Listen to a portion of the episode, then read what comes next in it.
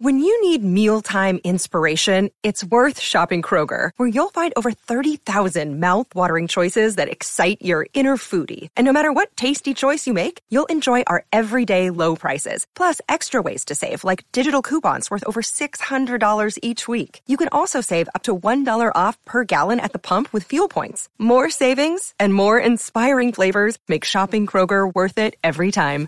Kroger, fresh for everyone. Fuel restrictions apply. If you're in these types of relationships, please be very careful.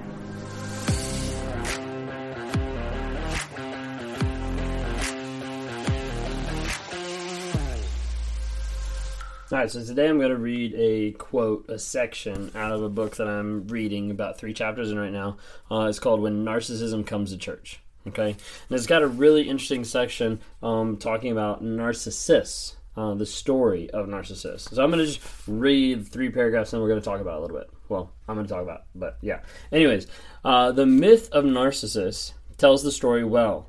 While often told as a tale of excessive self love, it's precisely self love that Narcissus was lacking. It's a story of being stuck, immobilized, fixed in a death dance. In his youth, he ran free, hunting in the forest, loved and desired by young women.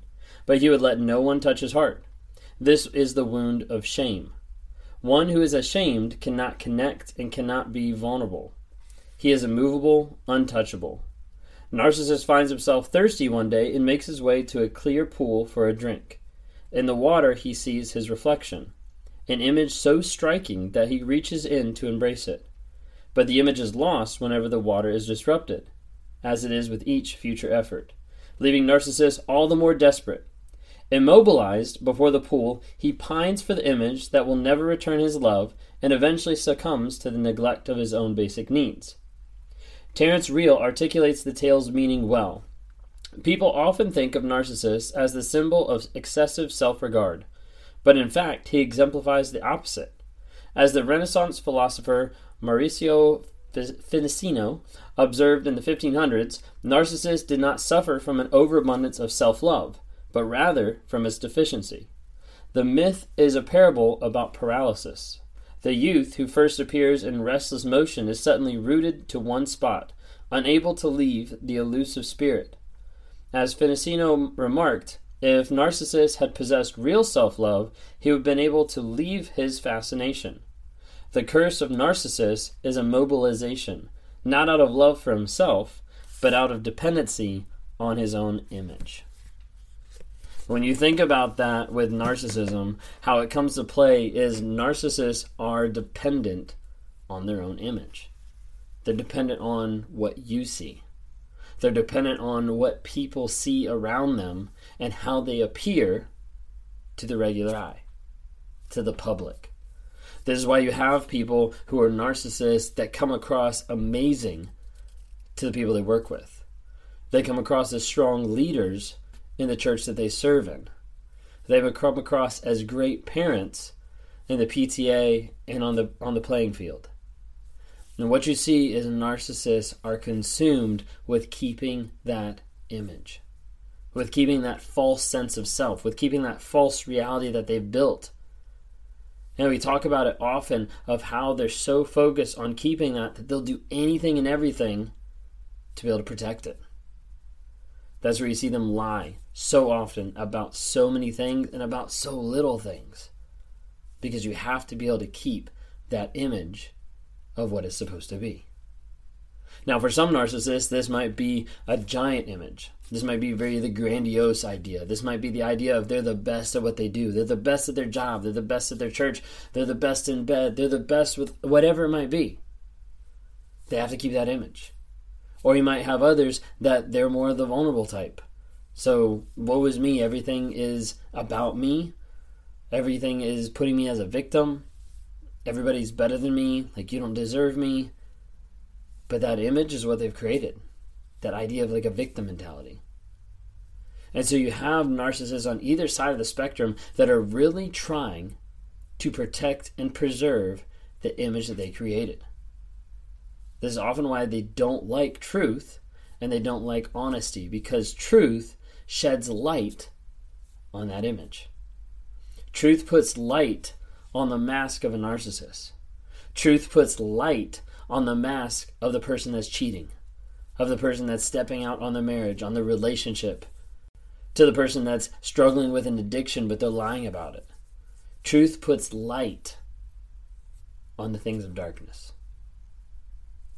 And for a narcissist, they absolutely hate truth. Truth and honesty are the enemies of narcissism. Because as a narcissist, if I want to accept the truth, then I have to admit that I'm wrong. And as a narcissist, I can't admit that I'm wrong because that affects my image. And my image is what matters. My image is what makes me run over people. My image is what makes me steamroll an idea at work. My image is, ma- is what makes me yell at another person to prove that I'm right. My image is what makes me abuse people in private so that I can have that public image in front of other people. See, a narcissist is very immobilized around the idea of keeping their image a certain way. That may be big, that might be little, doesn't matter. It's all about the image. And truth sheds light on that.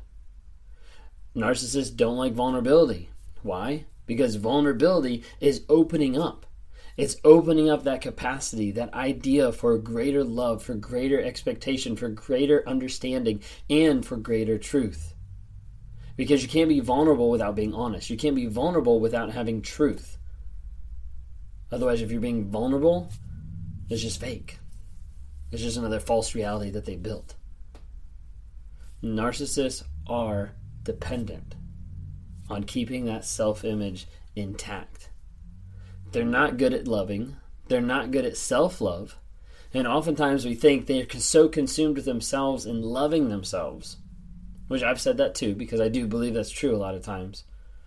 But the other aspect of it is they're just consumed with loving the image that they've created, or they've fabricated, or they've thought about, or that's developed in their mind over a period of time. And that image might be something big, or it might be something small, or it might be something that's closed off to the world because they don't want that possibility of being vulnerable. They don't want that possibility of having their image tainted. And this is why you'll see a narcissist that looks great in the public eye, looks great with people that they interact with, but comes home and emotionally or physically abuses somebody. That's what it does. Narcissists are dependent on the image that they're fabricating. So with narcissism, you might be thinking like, "Hey, I know that they do that, but what am I supposed to do? Like I'm stuck in a situation where I can't get out and all they do is just show that they're the best person ever and I'm the worst person ever." One, you need to try to leave if you're in an abusive relationship.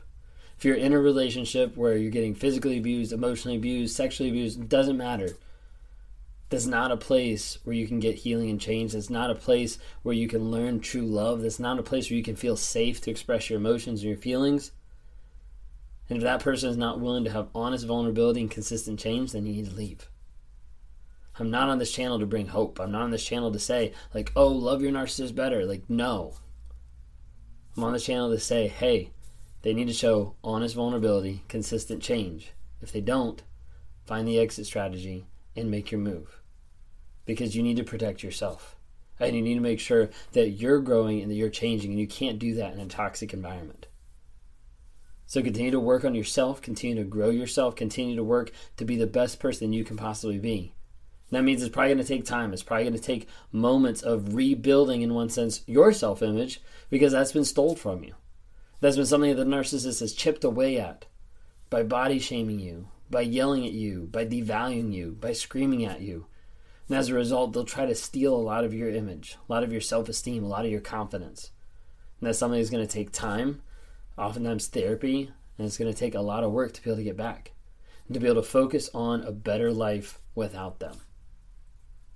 If you're in these types of relationships, please be very careful I don't want to ever counsel anybody, and I don't say to anybody to stay. I ask them what they what they think they need to do, and I also tell them, hey, if you're in an abusive relationship, then you need to get out because you have to think of your safety, your kid's safety, your family safety, whatever it might be.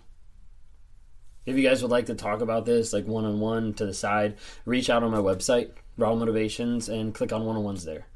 I meet with people every single day that are in these type of relationships or that have gotten out of these relationships and they're not sure what to do.